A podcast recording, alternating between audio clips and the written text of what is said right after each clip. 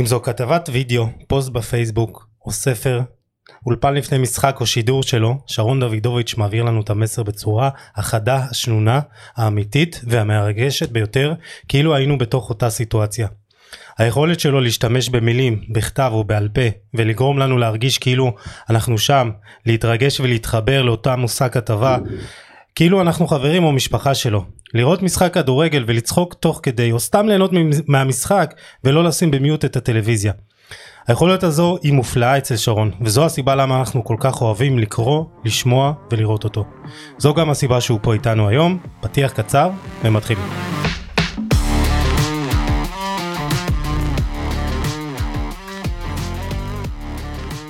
ברוכים הבאים לפרק ה-124 של חולה על כדורגל פודקאסט, אנחנו באולפני פודקאסט סטודיו של אוזנה קש בראשון לציון, גיל כנל לצידי, ואנוכי, יוסי עדני, גאים מאוד לארח את שרון דוידוביץ' היקר.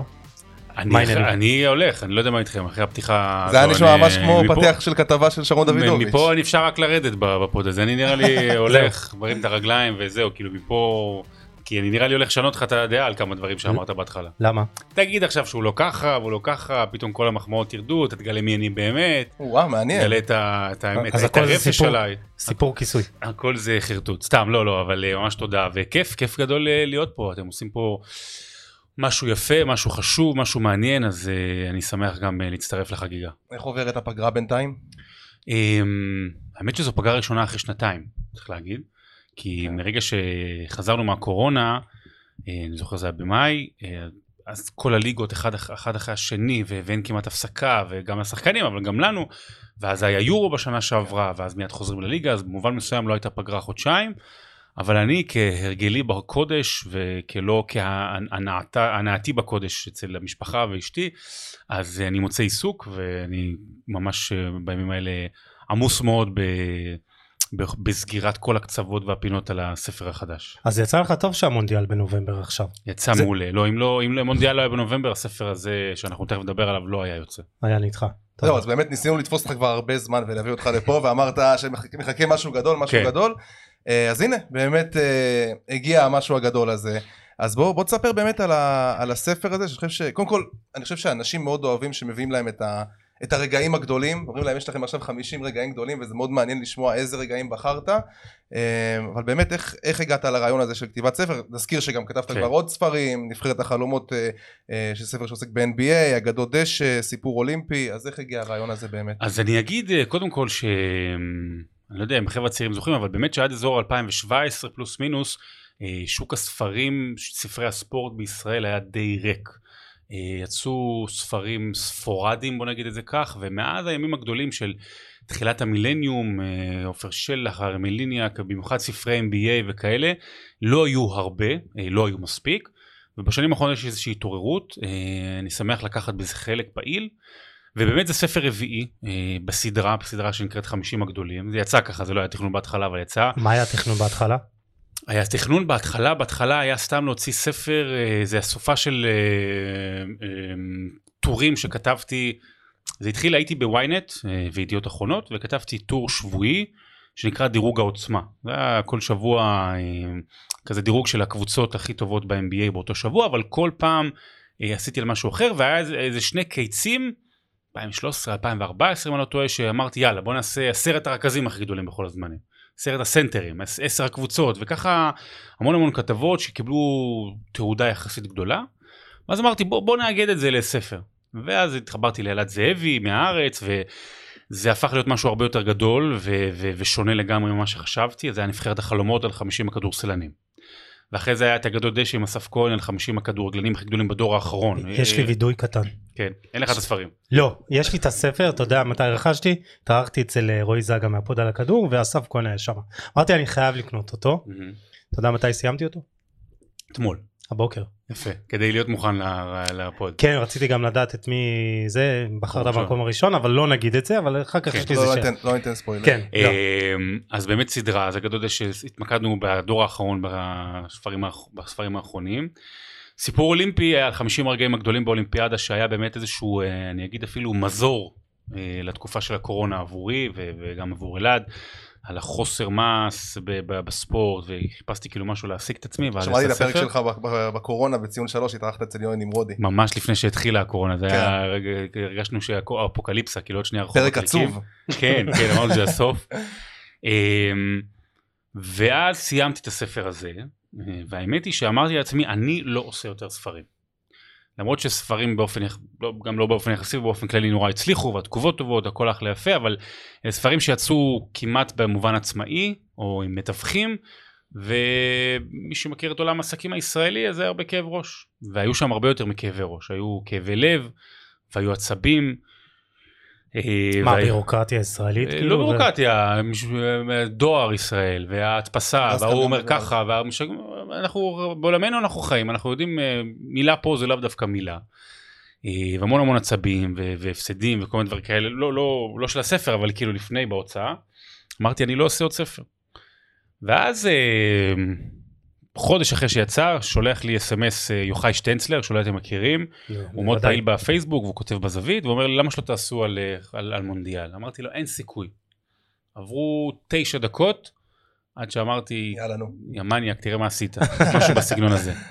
אה, אז ממש בימים הפעם זה ספר שאני כותב לבד אבל עם אה, כותבים אורחים אה, והספר הזה אנחנו נמצאים אה, בתחילת חודש יולי גמור לגמרי ממש אה, טאצ'אפים אחרונים והוא יצא כבר לתהליך של לקראת ההדפסה בתקווה בתחילת חודש אוגוסט אולי אפילו לפני ואחרי פלוס מינוס וכרגע אנחנו נמצאים בשלב של מכירה מוקדמת אה, שבעצם אפשר לקנות אה, להזמין מראש עם חולצות. אה. יש כל מיני אופציות עם הקדשה דברים כאלה אה, במח- במחיר קצת יותר זול וזה הכל זה כדי לממן זה מה שנקרא מחליף את ההדסטארט מממן את, ה, את, ההדפסה וההוצאה של הספר ולמעשה הספר הזה אפשר לרכוש אותו באות אני שם לינקים אצלי בעמודים גם אצלכם אתר שנקרא דוידוביץ' top 50 אפשר לחפש בגוגל כן. גם שרון דוידוביץ' אה, ולקנות ספר שהוא באמת אני חושב שיש ספרים אולי יותר חשובים במובן מסוים, אבל הוא באמת הספר שהכי בא מהאהבה. זהו, אז מעניין אותי באמת לשמוע, אתה יודע, אתה מדבר פה על 50 רגעים הגדולים,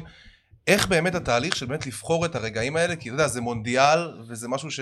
אתה יודע, יש כל כך הרבה... היסטורי גם, כל- כן, דברים לפני שנולדנו. כן, דברים. לפני שנולדנו ולא ראינו, לאו דווקא שראינו אותם, אז איך באמת בוחרים ומרכזים 50 רגעים עם מי אתה מתייעץ, עם מי אתה מדבר, אה, אתה יודע, יש דברים בטח שאתה אולי מתחרט שנשארו כן, בחוץ, כן. אז איך, איך, איך עובד התהליך ז- הזה? זהו שאני אוסיף גם כאילו זה, זה גם לפני שראית דברים מסוימים ואולי אתה חושב שהם פחות אה, אתה יודע זכורים לך אז לא בהכרח אתה מכניס אז איך כאילו אתה גם אתה עושה את הסינון הזה. אה, עשינו את זה, תראה, זה איזושהי מיומנות שרכשנו עם הספרים, אה, לא לפספס אף אחד, אה, אף שחקן, או לא לפספס אף סיפור, באולימפיאדה זה היה במיוחד מאוד מאוד קשה. מה שעושים זה קודם כל, מסתכלים על רשימות אחרות. הרי עשו את זה באינטרנט או דברים כאלה, אז לראות רשימות אחרות, לראות ש... אוקיי, לאסוף. ואז לעבור מונדיאל מונדיאל, ולעבור ולראות מה הסיפורים המרכזיים שם. ואז לאסוף, מהראשון מהראשון, מאז אבל בטח יש, יש 1930. גם דברים שהם בטח בפן האישי שלך, זאת אומרת. בתור, בתור כותב הספר, יש דברים שאולי מישהו אחר לא היה מכניס אותם, ואתה ראית נכון כן להכניס אותם. במקום החמישי, בספר, קודם כל עשיתי את זה דירוג, אה, יש לי אובססיה לדירוגים, זהו אז, אז למה למה אנחנו כל כך אוהבים דירוגים כי ככה אני יכול להתווכח איתך, כי ככה אנחנו עושים פודקאסט, אם לא היה דירוגים, אם לא היינו מדרגים, על מה, על מה הייתם מדברים פה כל היום? כן. לא, מה, על מה היו עכשיו מאות פודקאסטים כאילו ב, ב, באוויר? על מה, על מה היה אה, מאות ציוצים כל יום? יש איזה עניין. עכשיו, דירוג הוא באופן כללי לא עניין כמותי, זה לא מתמטיקה. אה, במובן מסוים יותר קל לדרג שחקנים או, אה, או קבוצות, כי, כי יש לך דברים, אתה יודע, הם עשו ככה, עשו ככה, אבל איך מדרגים סיפורים? איך מדרגים רגעים? זהו, זה משהו מאוד אינדיבידואלי, כאילו, זה משהו... אז אבל זה יש דבר משהו... קטע מרגש יש קטע חזק יש קטע עצוב גם, יש... ב, גם בספר יש, בכל ספר יש את מה שנקרא חלק של ההסבר דירוג, כאילו איך, איך אנחנו, איך עושים את זה. אה, כמובן שיש יש רגעים אובייקטיביים, אבל אני כמי שלומד את המשחק ומי שלומד את ההיסטוריה של המשחק, אז אה, מאוד מאוד מכבד כל שלב. זאת אומרת, אני צריך להבין ולראות, למשל, אה, הזכייה של גרמניה ב-1954. זה סיפור שהוא לא יותר מדי מוכר, הוא סיפור שהוא לא יותר מדי מסופר, בטח לא בדור שלנו, אה, אני מדבר על בני אפילו 45 מינוס, פלוס מינוס, ו... אבל הוא סיפור עצום. הוא סיפור שאין כמותו. תן לנו. בקטנה. זה סיפור על אה, נבחרת מערב גרמניה ב-1954, תשע שנים אחרי סיום מלחמת העולם השנייה, וגרמניה, שמתערבב שם הטוב והרע, כי אנחנו יודעים אה, מה, מה הייתה גרמניה, אבל גרמניה הייתה מדינה מפורקת. הייתה מדינה מפורקת במובן כל הפיזי, הגזרות הכלכליות שאחרי מלחמת העולם השנייה. סנקציות כלכליות, כן. אה, חו- ו- ו- וגם מפורקת מבפנים. זאת אומרת, ההורים היו, הלכו ברחוב עם, עם ראש על האדמה, בגלל מה שהם עשו, בגלל מה שקרה, בגלל ה- ה- ה- העתיד השחור שהם הקנו לילדים שלהם. זאת אומרת, באופן פיזי ומטאפורי, אנשים לא יוכלו להביט אחד בשני. ובאה נבחרת כדורגל, שהייתה אנדרדוג מוחלט, ובגמר היא מנצחת את מי שנחשבה ונחשבת עד היום לאחת הנבחרות הכי גדולות אי פעם שלא זכו בתואר, שזה הונגריה של פר, פרנס פושקש. זה נקראת אה, דור הזהב של אה, נבחרת הונגריה. נבחרת ששבועיים לפני הגמר, סליחה, לפני הטורניר בשוויץ זה היה, ניצחה בוומבלי 6-3 את אנגליה. נבחרת שכמה חודשים לפני זה ניצחה את 7-1 את אנגליה. את תוצאות נבחרת. נבחרת שבשלב הבתים של המונדיאל פגשה את מערב גרמניה והביסה אותה 8-3. ואז בדקה השישית בגמר, הונגריה מובילה 2-0. וזה נגמר 3-2 למערב גרמניה. והניצחון הזה, שהוא ניצחון מדהים של כדורגל, שזה בפני עצמו, והקאמבק הכי גדול אי פעם בגמר, הכל טוב ויפה, הוא באמת ובתמים הייתה לו משמעות היסטורית למערב גרמניה. אמרנו שנתן שוב גאווה, הוא שוב את הרים, הגאווה. הוא הרים, זה, זה רגע שהרים מדינה מהקרשים. אנחנו מדברים הרבה במובן הכדורגל, יורגן קליסמן, יוגי לב, על גרמניה החדשה. גרמניה החדשה נולדה בס- בשחייה של מערב גרמניה ב-1954. שם היא התחילה את הדרך שלה ל- לאיחוי והחלמה מהשנים הרעות. אז זהו, אז אני חושב מה התפקיד של הכדורגל. ואני לוקח אתכם לנבחרת שלא זכתה בכלום. אה, נבחרת צ'ילה, עם מרסלו ביאלסה. והכמות השפעה שהייתה לו על מדינה שלמה מבחינת הגאווה הלאומית, מבחינת, לא יודע, התרבותית, הם לא זכו ב- ב- בקופה רק הנבחרות שלאחר מכן, אבל זה מראה לך כמה הכדורגל הוא מעבר למשחק אה, קח קח את איטליה, קח את איטליה של היורו האחרון. גם איטליה שחטפה מכה שאף. אחד לא האמין בה חוץ ממך. אף אחד לא, כן, ומיורי קופר גם, כן. חשוב להגיד, אבל גם איטליה, אתה יודע, ש- שהגיעה אחרי הטראומה העצומה הזאת, וכל כך הרבה אנשים ש- שבאמת נהרגו שם ב- מהקורונה. אתם זוכרים אה, מי אה, זכתה במונדיאל של 1974? 74, ארגנטינה? יפה, אז לא, התשובה היא לא, אבל מה אנחנו זוכרים מהמונדיאל של או 1974? גרמניה, גרמניה. גרמניה ניצחה את הולנד בגמר. אבל הזיכרון שלנו הוא יותר מהולנד, שהפסידה בגמר. הפסידה, לא זכתה, היא לא זכתה מעולם. אבל זו הייתה נבחרת ששינתה את הכדורגל. זו הייתה נבחרת של יוהאן קרויף, של הטוטל פוטבול. זאת אומרת, אתה שואל מה, מה כדורגל יכול להשפיע. אה, אנשים חושבים שכדורגל משפיע עם הניצחונות שלו, עם השערים, כדורגל משפיע באופן רחב הרבה יותר גם כשלא מנצחים. אז, אז אתה מקווה שזה מה שיקרה עם הנבחרת שלנו שהפסדנו בשישי האחרון? אה, אני לא חושב שנבחרת של אופיר חיים תשפיע על הכדורגל העולמי. על הישראלי. אולי מדבר תשפיע על. הישראלי.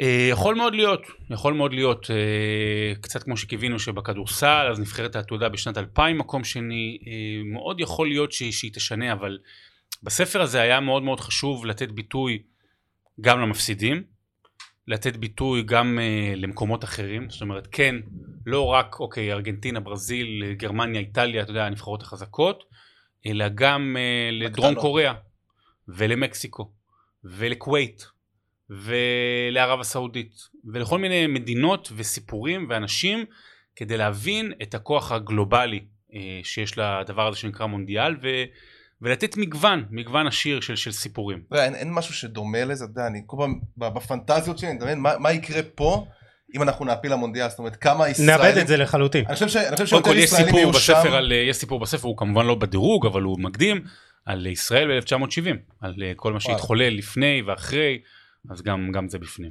נחכה לקרוא את זה. יש עוד איזה משהו שאתה מצטער שלא הכנסת אותו? יש, אה, תראה, הספר עוד לא הודפס, אז אני יכול להכניס בעיקרון גם עכשיו הכל. קיצור, אתה יכול אה, להכניס את אבל המונדיאל יש, שלי. יש, יש איזה, יש, סיפ- יש אה, דירוג, משהו שלא נכנס לדירוג, אבל כן בספר, אה, כן למשל, אני יכול להגיד לך משהו שאני נורא מצטער עליו שלא נכנס לסיפור אולימפי, 50 הרגעים הגדולים בתולדות האולימפיאדה. אה, וזה אורי לוי ידידנו אה, הזכיר לי, שגם דרך אגב אורי לוי כתב שני פרקים לספר הזה, אה, על עיראק ב-2004, הכדורגל, שזה מיד אחרי המלחמה שם, אה, נבחרת שהגיעה, אם אני, לא- אם אני לא טועה, לחצי הגמר, ובאמת הייתה מקור השראה אדיר לעם, אז זה כאילו משהו ש, שנורא נורא התבאסתי. פה יש את הסיפור של אוזביו ופורטוגל, שכאילו באיזשהו מובן נזכרתי בו מאוחר, ו- ואמרתי, אני לא... הוא ליד, יש את גם את המקום ה-51 עד 60 שכמעט נכנסו, אתה יודע, אי שלא אפשר לגעת בקצרה, אז אי אפשר לגעת בהכל, אבל זה לא משנה, היו כמה, אתה יודע, גם באגדות דשא, שסיפרת מקודם, אז היו כמה דבר, אנשים שנשארו בחוץ, תמיד מזכירים לי את הגוורו ולואיס סוארז וכאלה, אבל כן, היה לי חשוב בשביל האמירה להכניס את אנגולו קנטה, והיה לי חשוב בשביל, בשביל האהבה, ואולי גם בשביל הצדק, את מייקל אורן. זה בסוף בסוף בסוף עדיין ספר שלי, נכון. ובתוך כל הסובייקטיביות יש גם, סליחה, כל האובייקטיביות יש גם סובייקטיביות. טוב, אה, שאלה אה, לגבי הדירוג הזה של אגדות דשא, לא נגיד באיזה מקום הוא, זלאטן איבראימוביץ', אם הכספר היה... לדעתך גבוה מדי או נמוך מדי? אה, סביר מאוד, אבל אני חושב, אני היית שואל, רוצה שהוא יותר גדול? היית רוצה שהוא יותר גבוה? אה, יכול להיות, אבל לא בהרבה.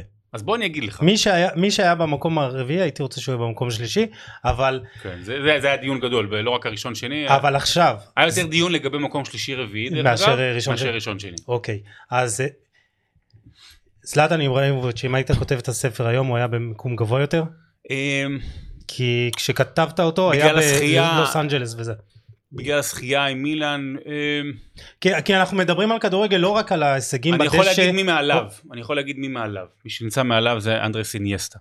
האם זלאטן איבראימוביץ' יותר גדול מאנדרס אינייסטה, ש- שהיה אחד הכי חשובים בקבוצה אולי הכי אני גדולה חושב בכל הזמנים? שזלאטן יש לו- יש לו מאפיינים שעושים אותו ליותר בוא אני אגיד מיוחד לך משהו משחקן כזה, אחר. בוא אני אגיד לך משהו כזה, אנחנו נאבקנו, כי שוב, כדירוגים, גם באגדות דשא ובכל מקום, אני מסתמך על אה, אה, אה, דירוגים אחרים, אני מתייעץ עם המון המון אנשים ככה מומחים בתוך התחום שלנו, החברים קרובים, כשיש לי דילמה אז אני מציף אותה גם באנשים שיותר מבינים, אבל גם במה שנקרא אנשים מהרחוב, באמת שיבינו, ואני ואסף נלחמנו כדי שזלאטן יהיה גבוה, נגיד בעשירייה הראשונה, אה, ואני יכול להגיד לך, שיש מקומות, למשל 442, אתה יודע, כזה מאוד מאוד, מגזין מאוד נחשב, שהם שמו את זלאטן, הם עשו בדיוק דירוג כזה, דרך אגב, כשיוצא בטופ אה, 25 שנה, אם אני לא טועה, הם שמו אותו מקום 30 או 40 או משהו כזה. לא. אני חושב שזה לעשות לו עוול, כי זלאטן זה שחקן שיש לו כל כך הרבה מאפיינים ששמים אותו מעל שחקנים אחרים, קודם כל מאיפה שהוא בא, מה- כל ההיסטוריה שלו. מהדרך הש- זה שהוא שוודי, אתה יודע, בכל זאת, שחקן שהוא שוודי, הוא נכון, לא- הוא לא נכון. ארגנטינאי, הוא לא ספרדי, הוא לא ברזילאי.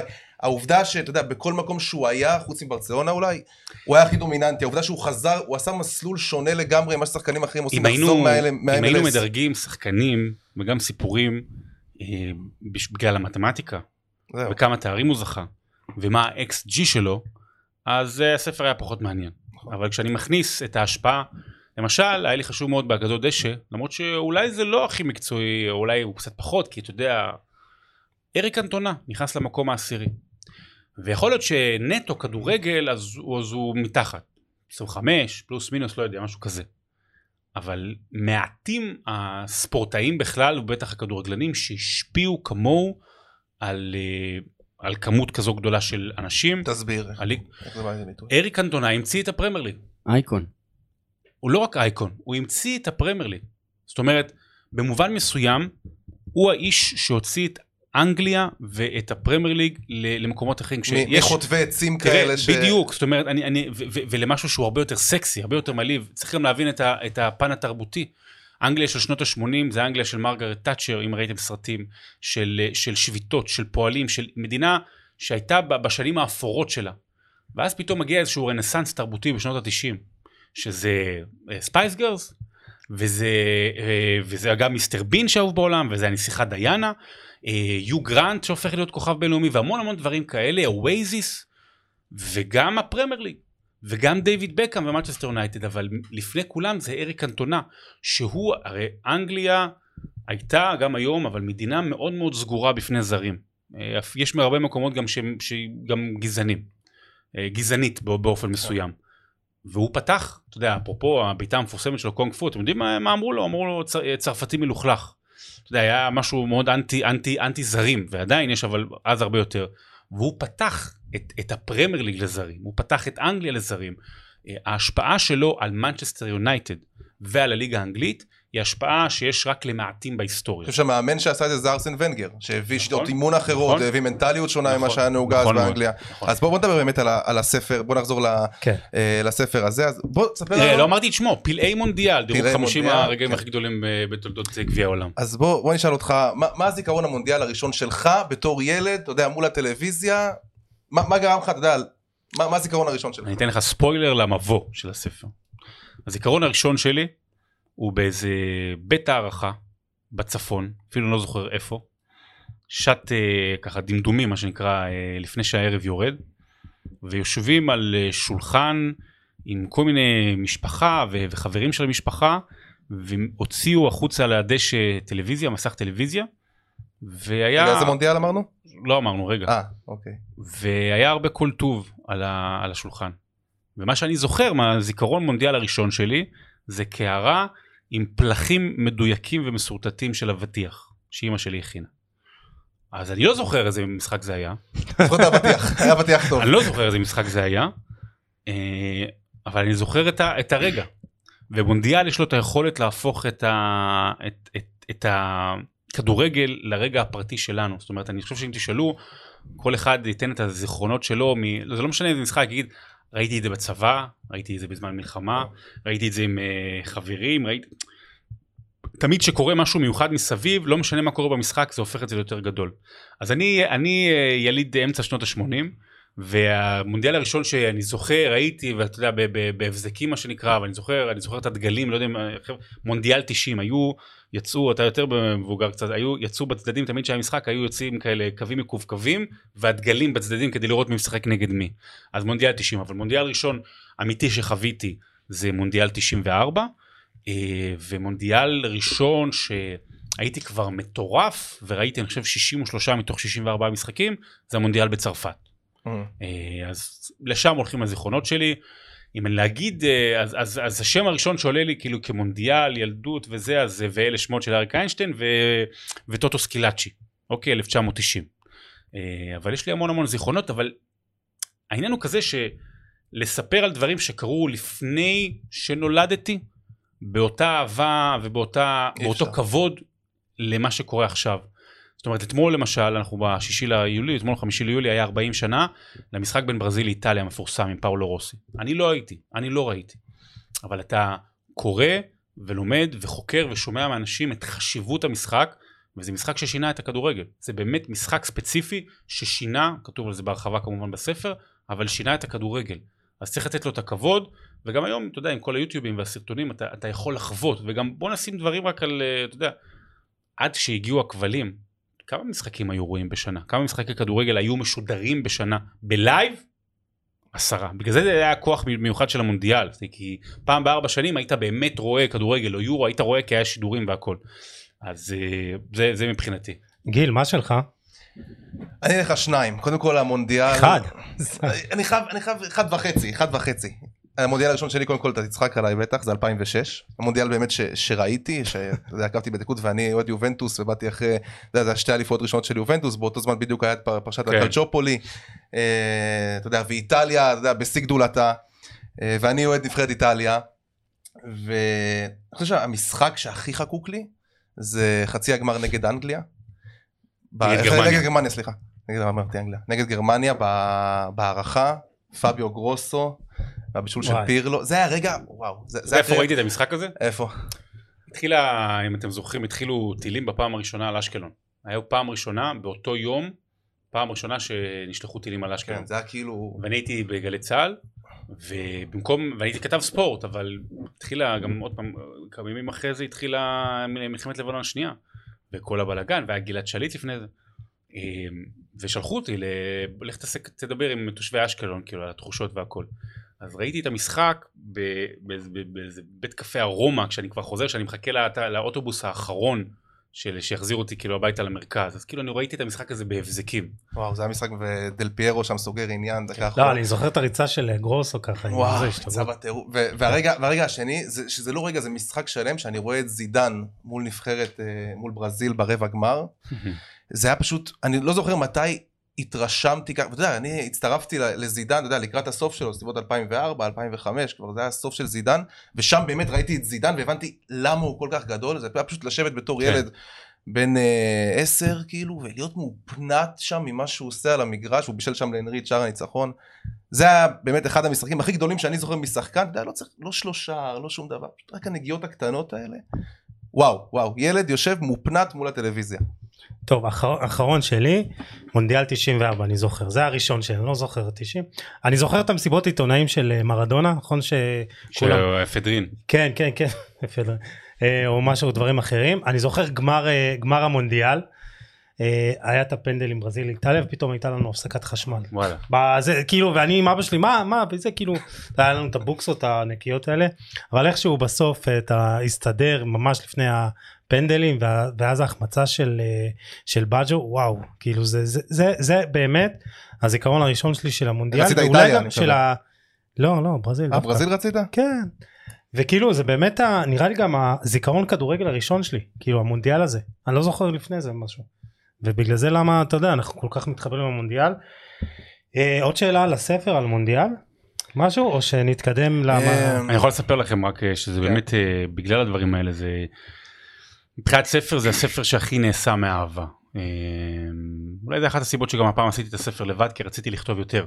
רציתי כאילו לשמור לעצמי כל מיני דברים אהובים. כמה זמן זה לקח כל התהליך אה? שנה.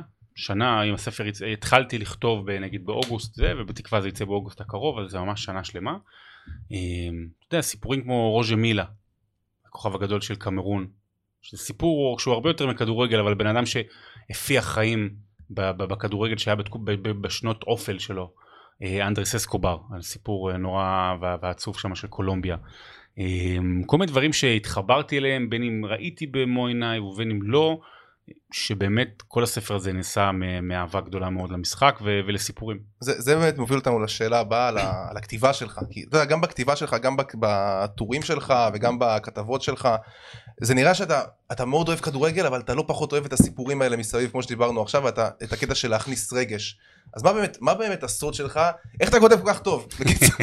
אה, סחור, לא סחור. בטוח שכולם איך אתה לא עושה. את זה? איך אתה כזה אה, טוב מה שאתה עושה תראה, זו מיומנות נרכשת, אני מסתכל על אה, טקסטים שכתבתי לפני חמש ושש שנים. אתה אומר מה לעזאזל כתבתי אה? אתה אומר לעצמך מה אז, זה אה, סגנון אחר, סגנון הרבה יותר בנאלי, אתה יודע, אני מסתכל אחורה, יותר קיצ'י, אה, יותר מתחנחן, ופה אתה, גם פה אתה, שוב, אני כתבתי הרי מאות, וגם אם זה עיתון או, או אתר או אצלי בעמוד או מלא דברים, אז אתה כותב, אתה גם משכלל את זה.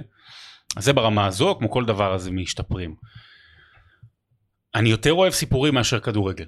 כן רואים את זה כדורגל נטו, הרבה פעמים יכול, אה, יכול לשעמם, אבל אז יש את הדקה הזו, או את הסיפור שמסביב. אתה יודע, תמיד שואלים אותי מה, מה המשחק הכי גדול ששידרת או דברים כאלה, אז יש כל מיני, אבל אה, משהו שאני לא אשכח אף פעם, זה היה ב-2013 משחק עלייה לבונדסליגה 2, או ירידה לבונדסליגה 3, מה שנקרא מבחנים. זה היה ארמניה בילפלד, ששיחק שם אה, בן סער, מול אה, קבוצה אינגולשטט, אם אני לא טועה, מה- מה- מהליגה השלישית. והייתי שד... הייתי, שידרתי את זה לא טוב, יותר מדי צרחות ויותר מדי זה, אבל, אבל היה שם סיפור מטורף, והיה משחק, היה משחק ראשון 2-0, והיה משחק גומלין, נגמר 4-1, עם כדור למשקוף בדקה ה-100, משהו מטורף. או יותר מזה אני אגיד לכם, אפרופו הספר. מונדיאל 1990 למשל נחשב אה, למונדיאל הכי גרוע אי פעם.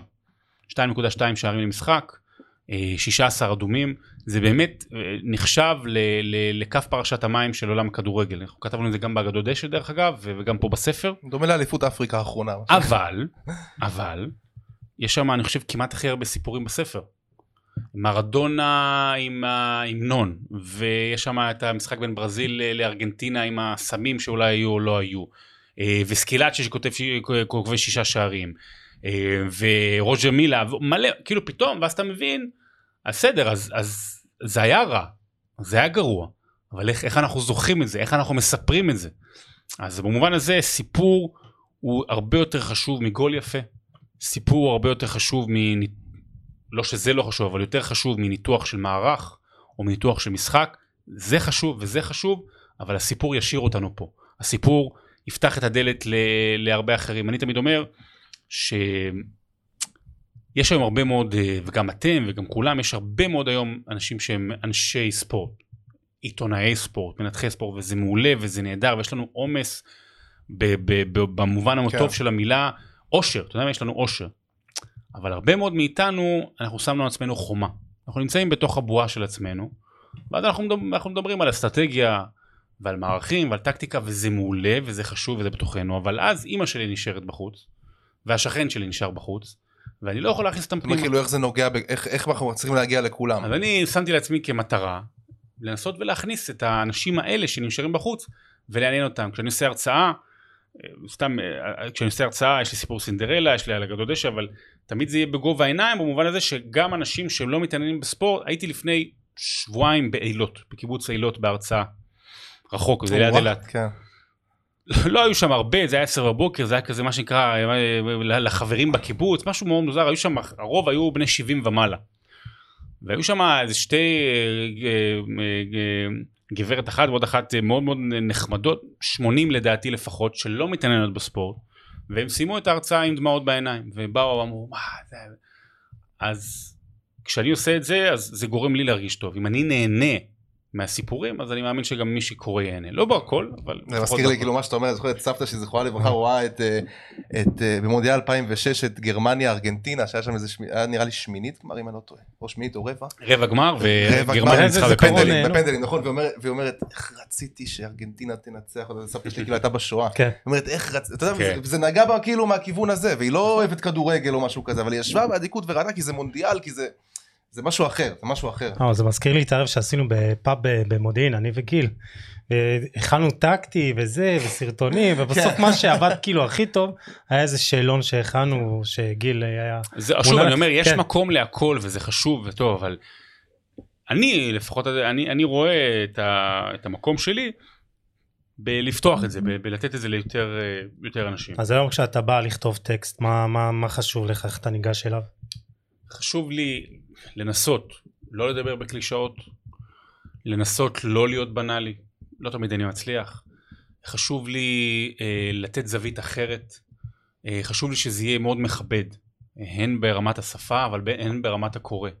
אה, גם אם אני אעלה, אתה יודע, העליתי ב- ביום של הגמר, אה, העליתי ביורו של, של הצעירים, של הנוער, בשריקת סיום העליתי טקסט של אני חושב 300 מילה. 300 מילה זה יחסית קצר בדרך כלל מה שאני כותב. אה, זה התפוצץ.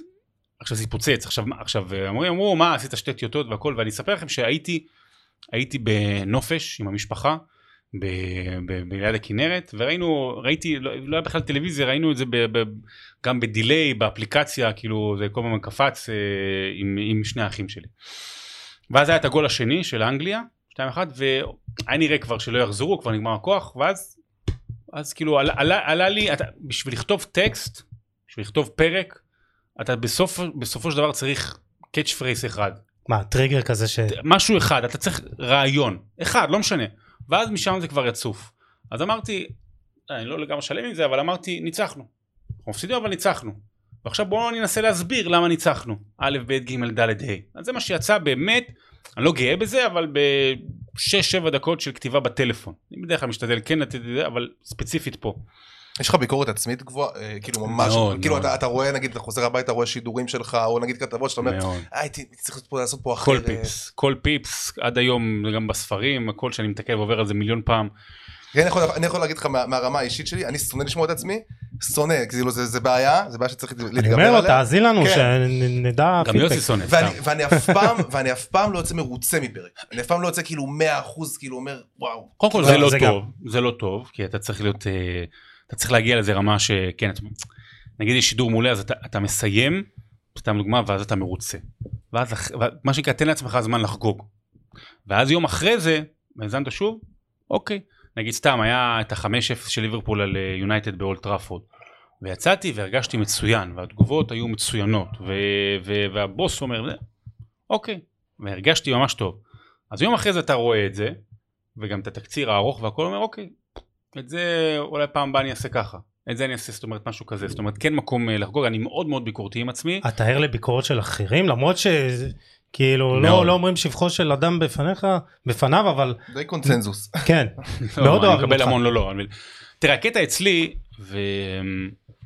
זה הרבה עבודה וזה לוקח ממני גם הרבה מאוד אה, אנרגיות וגם הרבה מאוד עצבים. אני עונה כמעט לכל אחד. אם כותבים לי בפרטי ואם כותבים בתגובות, אם מישהו יעביר ביקורת, כמוך. אם מישהו יעביר, אה, אני, אני, עונה, אני עונה לכל אחד, לפעמים יש מאות תגובות ואני עונה לכל אחד ש, ש, שזה מצריך, גם אם זה ברמת להגיד תודה, ו... כי אני רואה באיזושהי חשיבות, מישהו השקיע בלקרוא או לראות משהו שלי ו, והגיב, או שאל שאלה, אני אגיב. היום למשל, סתם העליתי כתבה על היורו נשים שאנחנו משדרים, ראיתי אותה. אה, יש לי שאלה גם על זה. וכל כאילו, מיני אנשים כאילו סתם כותבים בכלל לא ראו את הכתבה ו- ומתחילים להגיד למה בכלל לדבר על אה, כדורגל נשים אה, כן. ולמה לדחוף בכוח והנדסת תודעה ודברים כאלה. עכשיו אפשר, אתה יודע הרוב זה טרולים סליחה על זה לא לא משנה לא לא כולם אה, אז אפשר לא להגיב ולזרום. אבל לא יודע אני רואה למקום לנכון כן להתחיל את הדיון ולפעמים וזה אני הכי לפעמים אתה יודע אתה מתכתב ואז אתה כן מצליח לשנות לאנשים דעה. או אנשים לפעמים אלימים ו- ומקללים, חבר'ה, גם ברגע שאתה עונה למישהו, ברגע שאתה עונה למישהו פתאום בסדר, האש יורדת. האש יורדת, כי הוא לא יכול- הוא לא יכול להמשיך כאילו להתעמת איתך ברגע שאתה עונה לו, הוא לא מצפה אולי שתענה לו. אה, אתה לוקח את זה באופן אישי, או שאתה אומר, חשוב לי לענות לו, להסביר לו את הצד שלי? כאילו, מה... אה, אני אשקר אם אני אגיד שביקורת לא פוגעת. אה, או לא, או לא, לא עובר את השריון. הרבה פעמים אתה, אתה מקבל על משהו אה, 20 פרגונים ואז אחד יגיד משהו אבל נוקב כזה. אה, כלומר, לאנשים לפעמים אין, אה, אין, אין חסמים, גם אין או טקט אין חסמים. מישהו פעם ב, ב, במהלך שידור כותב לי, כותב לי, אה, תשמע, אה, משום מה הכפתור הצהוב אתה יודע, של, של, של מעביר לשידור האנגלי לא עובד, זה לא אומר שצריך לדבר הרבה. עכשיו הוא כותב לי וזה, עכשיו אפשר לא להגיב את זה, אני אומר לו, מה רגע, זה, קולגה כאילו? שזה- לא לא לא לא, לא, מישהו סתם אוהד אה, בטוויטר, Mm. בפרטי. אני אומר לו, רגע רגע, זאת אומרת, באת אליי ואמרת לי, כאילו, אל תעשה את העבודה שלך, זאת אומרת, זה, זה מה ש... זה, זה בעצם, אני רוצה להבין, זה מה שבעצם אמרת לי, כאילו, לא לעשות את, ה, את העבודה שאני אמור לעשות, בגלל שלך לא נוח. ו... אז אתה יודע, לפעמים יש אנשים, אז, אז זה, זה מעליב, אבל אתה יודע עם הזמן גם לסנן וגם לדעת מי ביקורת שאתה צריך לקחת ומי סתם טרול או מי אדם ראוי ומי אדם אה, ש, שלפחות נתפס כפחות ראוי אז כן אבל אני אני אני ער לכל לכל ביקורת אז תספר לנו על איזה משהו שמישהו אמר לך, אמרת וואלה, כאילו הוא צודק. מלא מלא פעמים מלא אה, אתה יודע לפני לפני חודש אני כבר לא זוכר במה אבל אני חושב שבאיזושהי כתבה אמרתי על קבוצה מסוימת או משהו מסוים שמישהי היא הכבשה השחורה. ביטוי. ופנה אליי בפרטי עוקב שגם בעבר גם דיברתי איתו אה, בחור ממוצא אתיופי ואמר לי תשמע זה, זה משהו לא להגיד כאילו זה, זה, זה, זה, זה לא נכון להגיד את זה כי גם זה, זה משריש משהו שהוא שגוי בשפה כאילו העברית. זה שחור זה לא טוב. ואמרתי לו אתה צודק ואני ואני ויותר אתם יודעים יותר מזה עברתי נגיד אני עכשיו בשלב שאני ממש כבר בסוף שעובר על ממש כל מילה מילה מילה בספר אז, מקו, אז הנה בספר יש מקום מדעי ש... גם הכיסה השחורה גם קצת שחורה. ודברים כאלה וחתול שחור. ו- או, או ה- התקופה, אני כאילו יש מקום ששיניתי, התקופה השחורה של ברזיל, אז שיניתי. אתה מרגיש שאנחנו עוברים גם תהליך, אתה יודע, בתור חברה שהיום אתה פחות, הרבה פחות, בוא נגיד ה- הלשון הרבה פחות חופשית, כאילו, כן, זה- כן, זה בוודאי. משהו שגם צריך להיזהר ממנו. בוודאי אה, חייבים להיות הרבה יותר ערים, אה, במיוחד שדרי ספורט.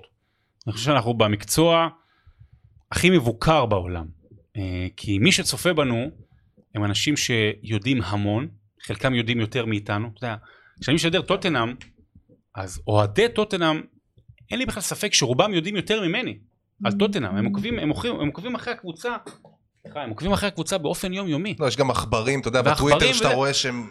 אז, ידע- אז, אז כל מילה שאתה אומר וגם הרבה פעמים מוציא מילים מהקשרים או יש, יש מילה ואז אתה צריך ולא משלים את המשפט השני או אני גם משתמש הרבה בציניות ולפעמים לא תמיד מבינים. אז גם בזה צריך ל- לשמוע אז אני אבל באמת ער לכל לכל ביקורת. לא, זה קטע, אני חושב שהרבה אנשים חושבים שאתה... רואים אותך כאילו כאיש כדורגל, ואתה איש כדורגל, אבל אתה איש של עוד המון ענפים אחרים, זאת אומרת, גם כדורסל, גם... אה, אתה, אתה משדר הכל, אתה, אתה, אתה... מה אתה הכי אוהב? איזה ענף אתה הכי אוהב? תראה קודם כל אני גדלתי בכדורסל אני הייתי כדורסלן אה, אפילו קצת נבחרת ישראל והכל אבל הבנתי בגיל צעיר יחסית שאני עושים אותי סנטר אבל אני לא אהיה סנטר בגובה ואז גם נפצעתי קראתי רצועות וכך התחיל להתגלגלו החיים. באופן אה, לשדר את המשחק יותר כיף כדורסל, כי כל הזמן קורה משהו. אבל, אבל אי אפשר בכלל להשוות, קודם כל כשיש garbage time בכדורסל זה הדבר הכי גרוע שיש, באמת, זה, זה נוראי, זה מרבע שלישי אתה רק חכה שהמשחק יסתיים. ו... אבל, אבל בכדורגל, הדרמה, הריגוש, ההפתעה שאתה יכול לקבל גם מהמשחקים הכי מעפנים בעולם, באמת, אני זוכר משחקים, היה משחק מנצ'סטר, שנה, מנצ'סטר יונייטד ווסטהאם באולד טראפורד, משחק נוראי, באמת, לא מעניין, לא, לא הלך טוב, יונייטד הייתה חלשה והכל 0-0, ואז רשפורד, דקה 93, גול ניצחון באולד טראפורד. יש לי, יש לי זווית לנקודה אז. אז, אז אתה יודע, אז, אז, אז, אז כדורגל הרבה יותר שווה, נגיד את זה כך. יש לי זווית לנקודה הזאת שאתה אומר בין, בין כדורגל לכדורסל, למה אני חושב שכדורגל הוא באמת הענף הכי פופולרי בעולם, כי יש בו את ההיבט הזה של האנדרדוג. זאת אומרת, כדורסל, אתה יודע, מהמם. תבוא קבוצה מליגה נחותה. לא תמצא כמעט לא- סינדרלה. היא לא, לא תצליח, זה לא, לא, לא תצליח להפתיע, פחות, זה צריך להיות יום של התעלות באמת, באמת, באמת יוצא דופן, וכדורגל, אתה יודע, פתאום בונקר 90 דקות, אתה לא יודע מה, איזה יום אתה תופס. יוון. כן, ויוון 2004, עזוב, אלף ואחד סיפורים, וזה משהו שחסר אותו, גם בטניס חסר אותו, אתה צריך, בכדורגל אתה יכול להפתיע הרבה יותר, כאילו, יש את כדורגל האלמנט הזה. בסוף, עם כל ה... ואין פה גול דקה 90. כאילו. יש הרבה התקדמויות והכל, וזה משחק מאוד מאוד מסובך ויש צריך להבין את זה אבל הבסיס שלו למרות כל השינויים הוא משהו מאוד מאוד פשוט. זה הסוד של הכדורגל. לא, אבל בשידורי, בשידורי כדורגל יש לך הרבה יותר זמן לדבר, לספר סיפורים. אבל מה זה לדבר? זה יש לי- גם. אבל יש לי יותר זמן למלא זה גם יותר קשה. זאת אומרת זה הרבה יותר קשה במובן הזה. איך אתה מתכונן לשידור כדורגל? אה, תלוי, אה, אה, בדרך, אתה יודע, אני סתם מהליגה האנגלית, אז אה, אני מכיר את השחקנים והכל, לא צריך כל פעם מחדש לעבור על כל השחקנים, אבל אתה עובר, אתה בונה לעצמך איזשהו מסך, אה, מסך של אה, 7, 8, 10, 15 שורות, שאתה פשוט שם אותם שורה אחרי שורה, ואתה אומר אותם במהלך המשחק. יש דברים שאומרים בהתחלה. מנצ'סטר יונייטד מדורג במקום הרביעי, מרחק 4 נקודות מפה ושם, דברים אלמנטריים. מי הכובש המצטיין שלה, אה, מה היא עשתה במשחקים האחרונים, רצף, ואז אתה נכנס לסטטיסטיקות קצת יותר, זה ארבעה משחקים בלי גול, היא- זה, זה פעם ראשונה מאז, יש מקומות שנותנים קצת אה, אופטה ג'ו, או שולחים לנו תיקי שדר אנגליים וכאלה, מקומות אחרים אתה עוצר את זה בעצמך, שורה שניים, לא, שורה שתיים סליחה, יותר על, על כל שחקן, אם אתה לא מכיר או אם זה אירוע מאוד מאוד גדול, לא יותר מזה, אני לא אחד שאוהב להעביס. אה, סטטיסטיקה על, על כן. משחק וגם לא סיפורים במהלך משחק. זאת אומרת מה שבא מה שקורה. צריך לבוא ב, ב, ב, ככה בעדינות, לטבל את זה. ושאלה שמעניינת אותי, לשדר עכשיו משחק, אה, בוא נגיד משחק ביניים בליגת העל מהאיצטדיון, או לשדר אה, סיטי ליברפול מהאולפן. אה, שאלה יפה, בעיקרון הכדורגל הישראלי תמיד מנצח כי מהאולפן, אבל כשעשיתי ליברפול כן. משחק עונה אז, אז מה שנקרא אוף טיוב מהאולפן, אז באמת זה, זה, זה עדיף אה, ויותר. אה, אבל להגיד זה לשדר, אה, לא יודע, מכבי חיפה נגד מכבי נתניה כזה משחק טוב, זה, זה עדיף. זה עדיף. כאילו, זה עדיף, טוב. כן, זה, זה עדיף, כי אפילו עשיתי השנה, אה, מכבי חיפה קריית שמונה, היו אני חושב 25 אלף צופים, היה 4-0, זה היה משחק חד צדדי, אבל באמת, כי היה גולים יפים, ו- ומשחק מצוין של מכבי חיפה, אז יש בזה איזה משהו, ש... אין מה לעשות, להיות שם במשחק באצטדיון, זה יש שידור בזה- אחר, יש לא? בזה, זה יש שידור- בזה הרבה יותר עוצמה, וגם, שונה. וגם הרבה יותר אנשים צופים בכדורגל ישראלי, אז זה גם מוסיף. כן? כן, יש הרבה יותר. טוב, בוא נחזור אחורה. קצת. מה, אז- 40 דקות? אה, סיפרת שנולדת ברחובות, משפחה גם שהיא ספורטיבית. גם אחים שלך התעסקו בספורט, נכון? כדורסל והכל. אה, משפחה ספורטיבית אבל לא באופן יותר מדי זאת אומרת אה, הם לא עסקו בספורט במובן המלא של המילה אני כן זוכר כאילו אתה היית הכי תח- תחרותי. במובן התחרותי כן אני הייתי הכי תחרותי אה, אבא שלי עד היום אה, כל יום משחק טניס או פינג פונג אה, ממש מאוד מאוד מאוד מאוד ספורטיבי. הוא כאילו אתה יודע היינו הולכים לבריכה מה שנקרא אז אנחנו בבריכה והוא הולך לשחק טניס. אבל זה כן בית ואני אספר את זה תמיד בהרצאות שכל יום היה היה איזשהו אירוע ספורט פתוח בטלוויזיה כאילו כל יום הייתי ספורט היה מפ... לא מפלט לא קרה לי משהו זה אבל באמת הייתי הייתי מחכה יודע שכשיש אה, אני זוכר כשיש הישראליות במוקדמות באירופה בשנות ה-90 הייתי מחכה לזה. כשהיה אליפות עולם באתלטיקה הייתי הייתי קורא כל מילה בעיתון דני קרסנוב והרצתי אותו כשהייתי ילד. אני זוכר את עצמי באולימפיאדה 98 בחורף, אולימפיאדת החורף של 98, מסתכל 3-4 שעות בגמר החלקה המסחנות? האומנותית, אה. גמר החלקה האומנותית לזוגות, לראות אם הצמד הישראלי חייט וסחנובסקי עלו מהמקום ה-12 לעשירי. זאת אומרת, הרבה חברים לא היו לי באותה תקופה. אבל, אה, אבל, אבל לא יודע, זה פשוט משך אותי, כאילו לראות, לראות את כל הספורט. כל מה שהוא ש- תחרות, כל מה שהוא... כל מה שתחרות, כל מה שסיפור. אה, בשנים האחרונות המון המון דוקו, זה נכנס לעניין באמת כל ה-30 על 30 וסרטי דוקו כאלה ואחרים. זה, אני לא יודע, לא יודע, זה פשוט מושך אותי כמו אש. וכד- והקטע של כדורגל, זאת אומרת איפה, איפה זה נכנס, מה, מה תפס אותך בתור ילד, מה הזיכרון כדורגל שלך, איזה קבוצה עדת? אני לא יודע, לא, אני אוהד הפועל מרמורק, אבל אתה יודע, מרחוק כזה, כאילו, זה- כן. כי זה הבית, אני גדלתי שם. לא הייתה לך איזה לי- קבוצה אהודה בישראל? לא, לא, לא, לא הייתה, אני נורא אהבתי שחקנים. אני, אני הרצתי את רוני רוזנטל. Mm. עד היום אני כאילו כשאני מדבר עליו אז אני נורא נורא תמיד עושה לי איזה לא יודע איזה גלימפס בעיניים איזה צמרמורת כזו הוא לא מוערך מספיק. הוא לא מוערך הוא לא מספיק. זכור מספיק משהו. יותר מזה הוא נחשב כאילו למרות שהוא זכה פה ושם וליברפול הוא, הוא זכור כאילו כ... כ... לא אגיד לוזר אבל מחמיצן. הוא, כי, כי הוא החמיץ נגד קולומביה הוא החמיץ כאילו יש הרבה החמצות שלו והכל ו... והוא לא היה כישרון גדול אבל הוא עושה אחלה קריירה מה זה. אחלה לא מה זה אחלה הוא, הוא עשה כנראה את ה... הוא עשה אולי חוץ, חוץ מיוסי בניון את הקריירה הכי גדולה של כדורגלן ישראלי. הוא, הוא מבחינתך כאילו ישראלי. הוא הכי אהוב עליי. כן. לא, אני צריך להיות אובייקטיבי בדירוגים, אבל הוא הכי אהוב עליי. מי הכי כאילו, טוב בעיניך? מי הכי מוכשר הכי- בעיניך? יש טוב ויש גדול. זהו, מי הכי. טוב בעיניך? הכי טוב אי פעם בישראל זה אייל ברקוביץ'. זהו, זה- הכי טוב. הכי גדול זה יוסי בניון. כן, קרי- מבחינת קריירה אני חושב שכן. לא לא מבחינת קריירה. ערן זהבי לא לא מתקרב? אתה לוקח את, את, את מסך הנתונים, ערן זהבי לא יכול להיות בדיון. זה ספר אחר, ערן זהבי נמצא בפרקים אחרים, ערן זהבי לא התמודד במקומות שבהם אייל ברקוביץ' וחיים רביבו ורוני רוזנטל אז הוא לא אה, הישראלי. הטוב הוא בהיסטוריה. אחד הכי טובים. הוא לדעתי top five. זאת אומרת, הוא כל כך טוב, שלמרות שהוא לא היה, אז, אז, אז הוא נכנס לשם. בוא נעשה דירוג בלייב.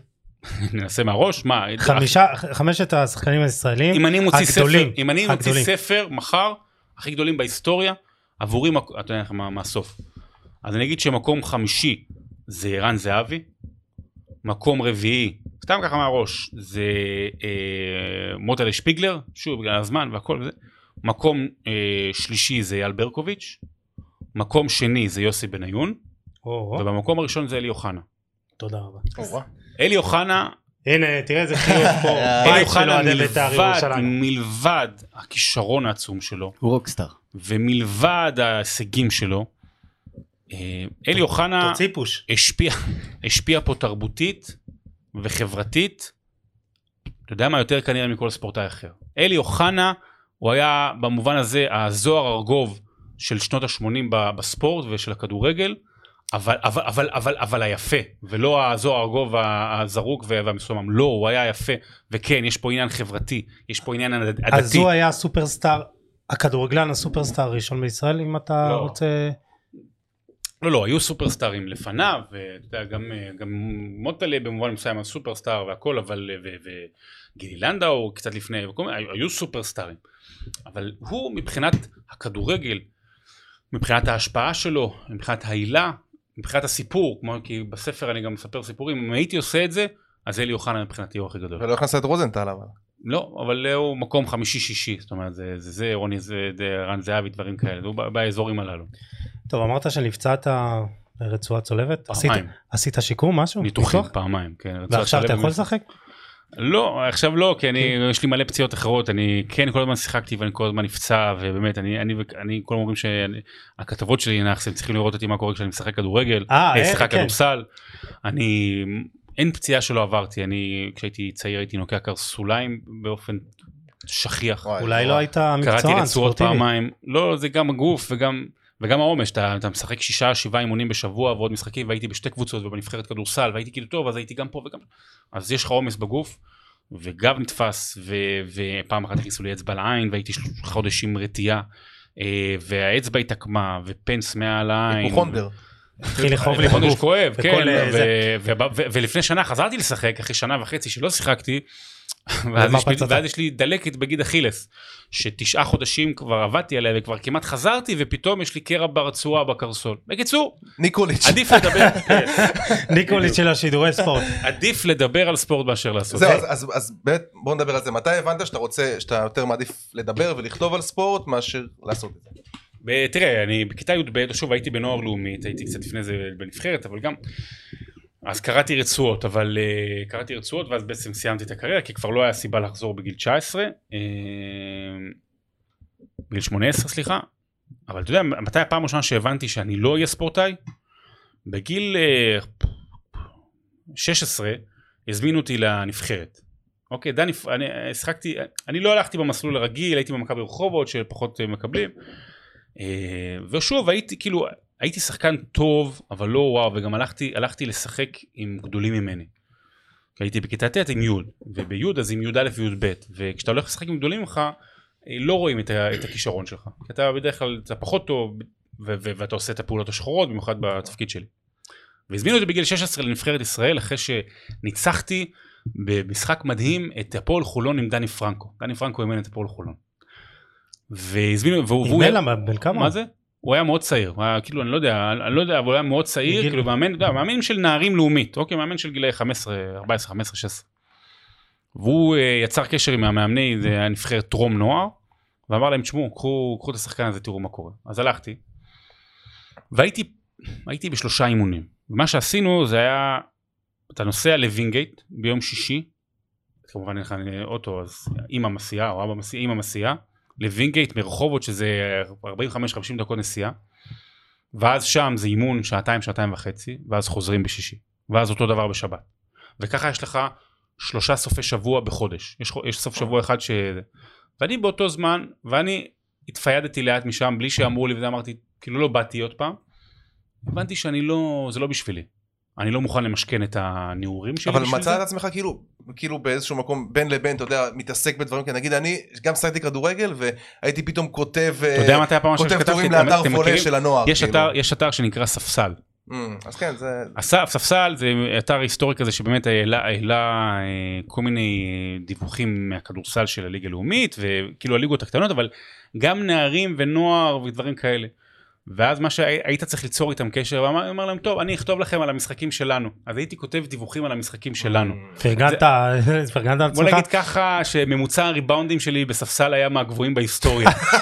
כאילו אתה יודע פתאום עשיתי כי נתתי נתונים אבל חלק אתה יודע פתאום במקום להגיד שהורדתי שבעה ריבאונדים אז-. חמיש- כן מעגל לחמישה עשר ריבאונדים. מה היה השם שכתבת? גם אה, זה ש"ד או שינית? לא לא היה שם לא- לא חושב שנתנו קרדיטים אבל כן היה היה לנו שחקן שקראו לו אלדד קאה ונתתי לו כינוי הכריש. אה, אז שם זה הפעם הראשונה שכתבתי כאילו משהו. אז אני אומר, אני אומר שהבנתי בגיל 16 שאני לא אהיה כדורסלן, שאני לא אהיה ספורטאי. ואז כשהגעתי לגלי צה"ל. הגעתי לגלי צה"ל אז גם שמו אותי חדשות ואמרתי אני רוצה לעשות ספורט, לעבוד ב- ב- ב- בתוך הספורט, יותר כיף לי וזה, כל השאר גם לא מעניין אותי חדשות. משם לאט לאט זה התגלגל. גלי צה"ל זה, זה באמת זה בית ספר זאת אומרת זה משהו שאתה זו תקופה שאתה רואה אותה כמשהו שלמדת אתה יודע כי נגיד מספר נגיד סתם אה, נגיד פרימו מספר שהוא באמת למד למד אה, אתה יודע עברית נכנסו ב'. איתו אה, ברשת ב' וזה משהו שבתקופה שלך עשו שכבר אז התחיל כאילו להתמסמס והיית צריך היה מצופה ממך כאילו תראה, למדתי לדעת. שם המון, התחברתי שם המון, אבל אני יכול להגיד לך שאני גם משתדל, אבל גם אני חושב שאני 100, 170, 160 מעלות ממה שהייתי בגלי צה"ל. וואלה כי בגלי צה"ל אה, אתה אמור, ובכלל, בטח בספורט שהוא בערוצי רדיו, מה שנקרא רכבים, אתה בתוך איזשהו ריבוע. ובכלל, גלי צה"ל, אתה מכניסים אותך לאיזשהו ריבוע, תעשה א', ב', ג', ד'. אבל לא רוצה, אני רוצה לצאת מהריבוע. אני אחד שאוהב לצאת מהריבוע. אז אה, הוא לימד אותי הרבה, אבל גם לימד אותי הרבה מה לעשות ההפך. כשאת, כשאתה מספיק גדול וחזק ו, ובוגר כדי להיות אמיץ לעשות דברים אחרים, או אחרת, אז, אז במובן הזה אני רואה את זה אחרת. בוא נדבר על ה... אני רוצה, אני רוצה שוב לחזור לקטע של השידורים. אני חושב שמה שאנשים, הרבה אנשים מאוד אוהבים ב- בשידור שלך, זה הקטע... אני לא מדבר. זה הקטע, ב... אבל מתי שצריך. זאת אומרת, בגול, שער, שקט, אתה שומע את הקהל. כאילו, זה, זה משהו, זה תכונה מדהימה בעיניי, זה משהו שכאילו עם השנים פיתחת אותו, כאילו שהבנת שזה מה שהקהל רוצה, או שזה בא כאילו מתורך, כי זה משהו ש... מתוך זה, ה- מה- זה, משהו ש... זה משהו שהרבה מאוד שדרים אה, נופלים בו, הקטע של לשים לך- את עצמם כאילו לפני ה... בפרמייר ליג זה- הם עושים את זה טוב. זהו. אני עושה כתבות באופן, כת- בתדירות גבוהה מאז 2012, ורוב הכתבות שאני עושה זה על הפרמייר ליג. יש דבר שנקרא sound up, ש sound up זה הקטע שמע של, אה, של השדר, זאת אומרת אני אומר אה, להפקה תביאו לי בבקשה את הגול של אברטון נגד סנדרלנד אה, ב-2-0. ואז אתה שומע את השדר האנגלי, זאת אומרת ה sound up של השדר האנגלי 20 שניות איך הוא משדר את זה. ואני לוקח את הישראלי או דברים כאלה. ואז לאט לאט למדתי זאת אומרת מה- מההאזנה ומהבחירה אתה מבין מה עובד טוב או מה, מה מיוחד. אמרתי אני, אני הולך לאזור הזה ובאמת בשנים האחרונות תראו, יש לי גם עניין של אני, אני באופן יחסי כמותי פחות משדר כי אני גם עושה אולפנים אז כשאני משדר ומשחק משדר משחקים או הרבה פעמים שיש משחקים גדולים אז אני עושה את האולפן לזה אז זה איזושהי דינמיקה כזו אבל אני כן שמח שאני התחלתי בזה ואני רואה עוד אחרים עושים את זה וזה כאילו נתן איזושהי דחיפה בטוויטר כן אנשים אוהבים את זה ובזמן, ובזמן של הגול, זאת אומרת, בזמן שהקהל כאילו בטירוף, אתה חושב על, על המשפט הזה, בוודאי. שאתה הולך על המשפט, מה חשבת בוודאי, יש? לי, עוברות לי, עוברות לי עשר מחשבות בראש. עשר מחשבות בראש בפרק זמן של אה, שמונה שניות. עכשיו צריך להגיד משהו. לא כל הזמן צריך לשתוק, לא כל שתיקה צריכה להיות ארוכה. אם, אה, כשיש קבוצת בית שכובשת בדקה ה-93 אז זה בסדר גמור אה, ש, שאני אשתוק 12 שניות. או כשיש שער שמשאיר את אברטון בליגה אז בסדר 12-13 שניות יש, זה, היה רגע בלאגן. אז בסדר גמור, אבל כשיש אחת, כשברייטון משווה לאחת אחת בחוץ מול פולאם. אז לא חייבים כל הזמן לשתוק, זאת אומרת, כן. יש איזה שהם כללים שכל שדר עובד איתם, אבל אה, אפרופו הריבועים, אסור שזה משהו שיקבע אותך. מאיר איינשטיין נורא נורא בזמנו כשהיינו מדברים בישיבות וכאלה, אז הוא היה נגד תשדרו ככה או א' ב', הוא אמר, מה שיוצא, אני מרוצה, זאת אומרת, שדר צריך uh, לצאת עם הרגש שלו. אז אם יהיה גול מטורף, שאני ארגיש כאילו שמשהו גדול קורה פה, יכול להיות שאני אצעק כמו, כמו מאיר, זיכרונו לברכה, ב- בפארק דה פרנס. מאיר היה- מאיר היה סוג של מודל, איזה מודל הייתה לך? אה, ישראלי? המודל שלי ישראלי זה יותר יום ארבל כמודל. אה, יום ארבל אה, הוא עושה טלוויזיה יותר בידורית כשדר. אני אוהב קאץ' פרזים. אני רוצה שאנשים, אני רוצה כמו פיטר דרורי האנגלי, שאנשים, ככה לא בונים חומה, שיהיה לך... ככה לא בונים חומה, אני, אני רוצה ש, ש, הללויה. שיקחו, שיקחו משפט ממה שאני אומר ואיתו איתו, איתו יזכרו. מה הגול הכי מטורף ששידרת? הגול הכי מטורף, הגול שהכי- שהכי זכור לך, כאילו, לשלוף, אני רואה שאתה טוב סתם בלשלוף. בשלוף, בשלוף אני אגיד שזה הגול ניצחון של סרביה על פורטוגל עכשיו, לפני שהעלה את סרביה למונדיאל. בחוץ, הם שיחקו בליסבון, אם אני לא טועה היה שם מהפך, מיטרוביץ'. נכון. ואני אני בונה, יצא שבנינו את המהלך ואמרתי מיטרוביץ' היה זה שבגללם הם לא עלו ליורו. מיטרוביץ' שהחמיץ את הפנדל נגד סקוטלנד ואנחנו מדברים על זה ממש בדקה לפני ואז יש הגבהה של טאדיץ' לראש של מיטרוביץ' והיינו זה היה חגיגה אירופית אז זה היה אני ואסף ומוטי וניר אתה זוכר בדיוק מה אמרת שם? כאילו, לא, לא, לא זוכר בדיוק, אבל אני, זוכר שצעקתי. יואו, כאילו, וואו, כאילו צעקתי, הרשיתי לעצמי לצעוק, סתם, ממש כאילו, הייתה שתיקה, סבבה והכל. משהו בסגנון שכאילו, אה, האיש מביא אותם לשם, זאת אומרת, כן סיפרתי את הסיפור בשידור של הגול. מה המשחק הכי מטורף גדול ששידרת? אני חושב שזה ה-5-0 של ליברפול על אה, יונייטד, אה, כי זה באמת תוצאה של פעם במאה שנה. כן. אה, זה... למרות שהייתה תחושה שליברפול הולכת לפרק כן, שם. אבל לא, זה לא לא קורה ציפית חמש- לזה. אף אחד לא ציפה לזה, גם זה היה בהתחלה עוד, עוד כאילו, אתה יודע, יונייטד עדיין הייתה מועמדת לתואר. כן. כן. אם מפסידה שם אז אוקיי, בטוח שלא, אבל אם מנצחת ליברפול אז אוקיי, מתאוששת מפתיחת העונה לא טובה. אני חושב שהדבר הבא זה אולי רגע השיא שלך בקריירה. אה, אתה הולך לשדר מונדיאל. כן. אני הולך לשדר במונדיאל. אה, מונדיאל במונדיאל אבל אה, חיכית בטלפון ואז קיבלת אס.אם.אס כמו זה? שחקן נבחרת שמחכה לזימון שלו? לא, לא, דיברו איתי מזמן ופה ושם, תראה. איך זה מרגיש?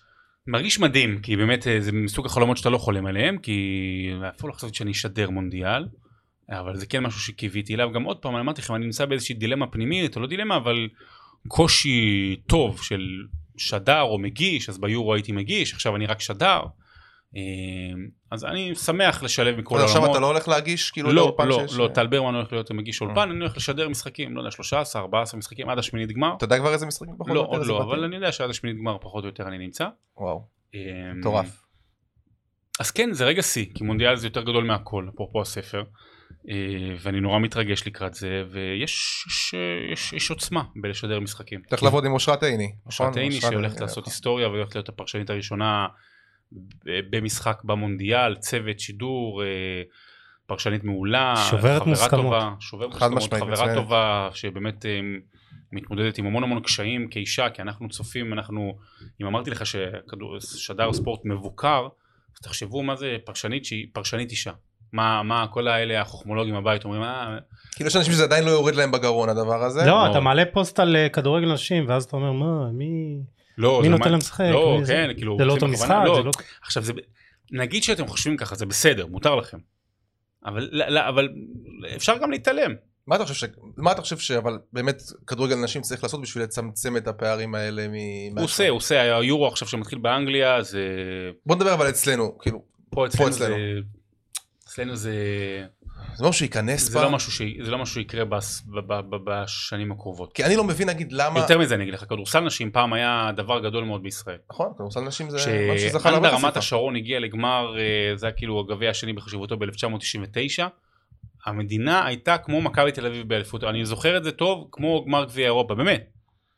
היום, מי, אני לא יודע אפילו, מי, לא- מישהו, שאל, אני, אני לא יודע גם, אוקיי? מי, מי זכתה באליפות ב- בכדורסל נשים? אני לא יודע. לא יודע, אשדוד. אשדוד נראה וזה, לי.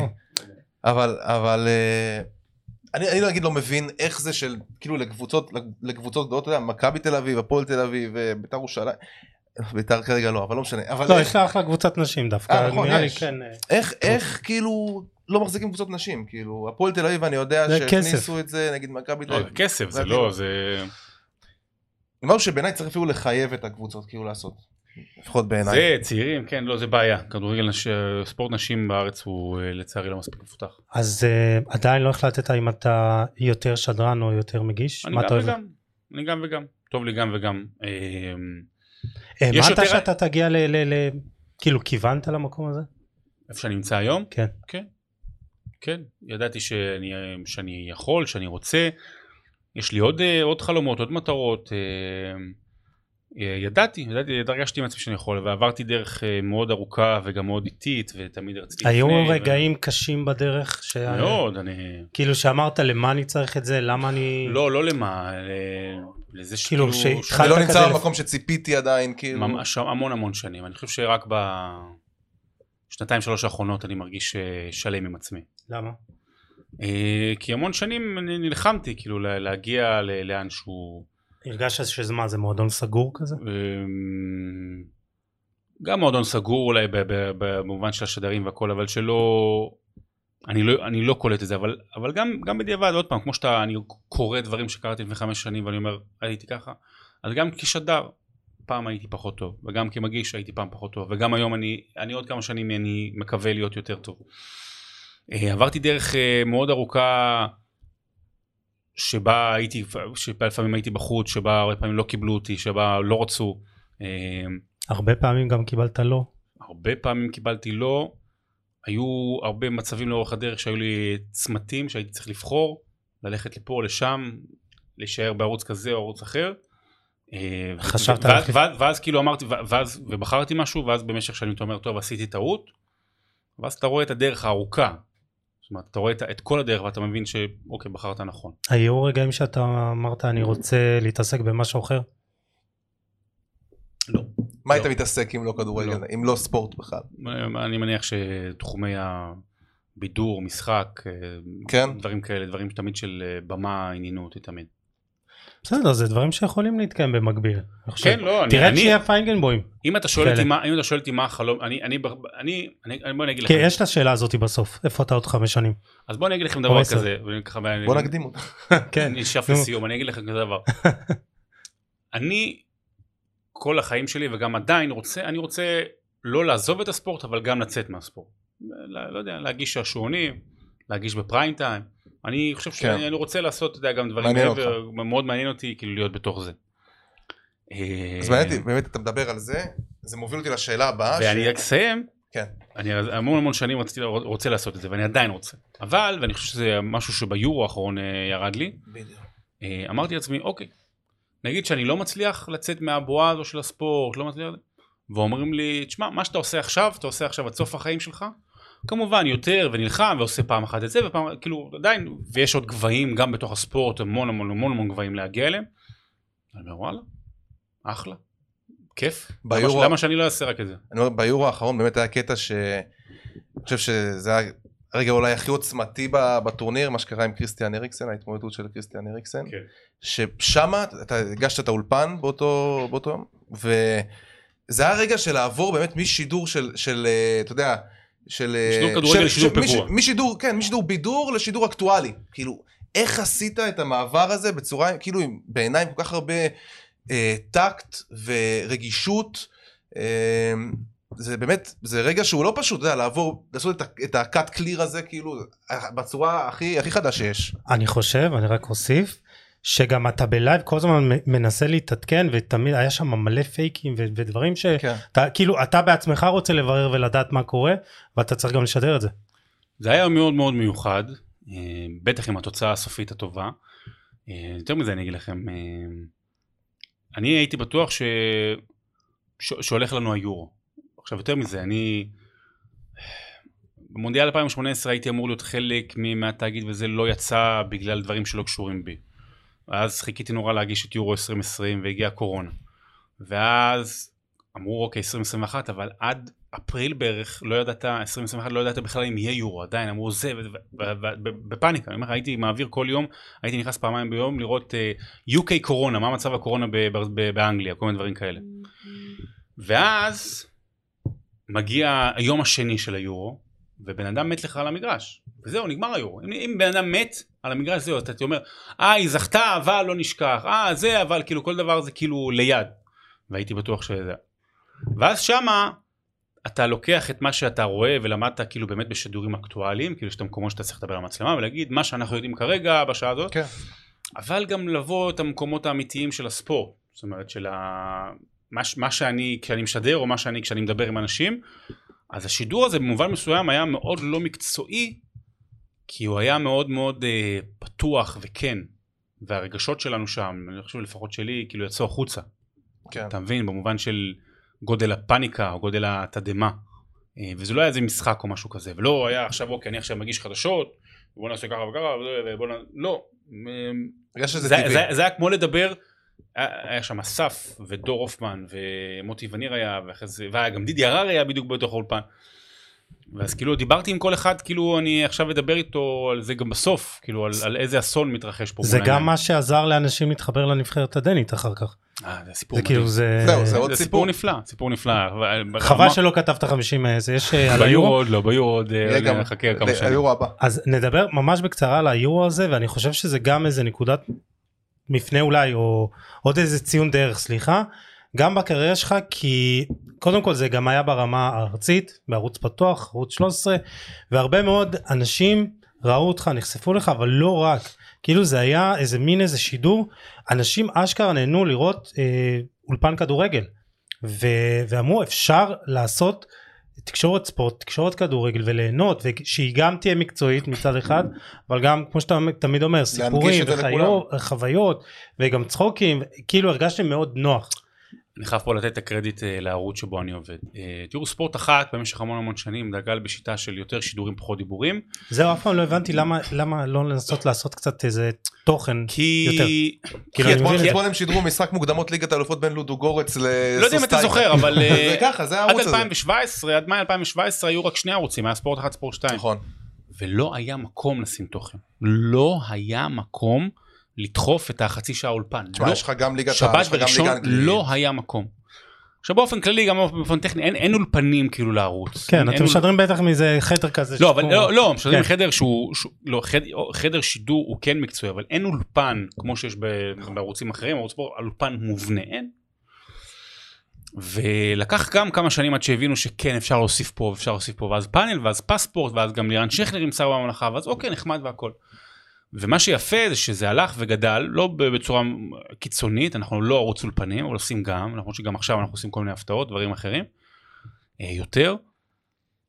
וזה נשאר וגם המנהלים והכל אמרו אוקיי ניתן כאילו מה שנקרא לנוער לשחק כל החבר'ה הצעירים וזה אני וזה אסף וזה דור הופמן וזה שכנר ו- ואושרת ו- ו- וכל מיני אנשים טובים אחרים וגם אחרים, אחרים כאילו טובים אמרו זה האולפן בוא נעשה אותו ככה אין בעיה בוא ניתן גם כשזה ברמה הארצית גם בוא נעשה את האולפן הזה אז אז זה היה אולפן מאוד מקצועי זאת החלטה אמיצה, אתה יודע, כאילו, מה זה אמיצה? אנחנו, אוהדי הכדורגל, מכירים אתכם ויודעים מי אתם ומעריכים אתכם, אבל אתה יודע, אנשים שם מבחוץ, הם כאילו נכון. מכירים את ה... הם היו רוצים לראות uh, כדורגלנים לשעבר כן.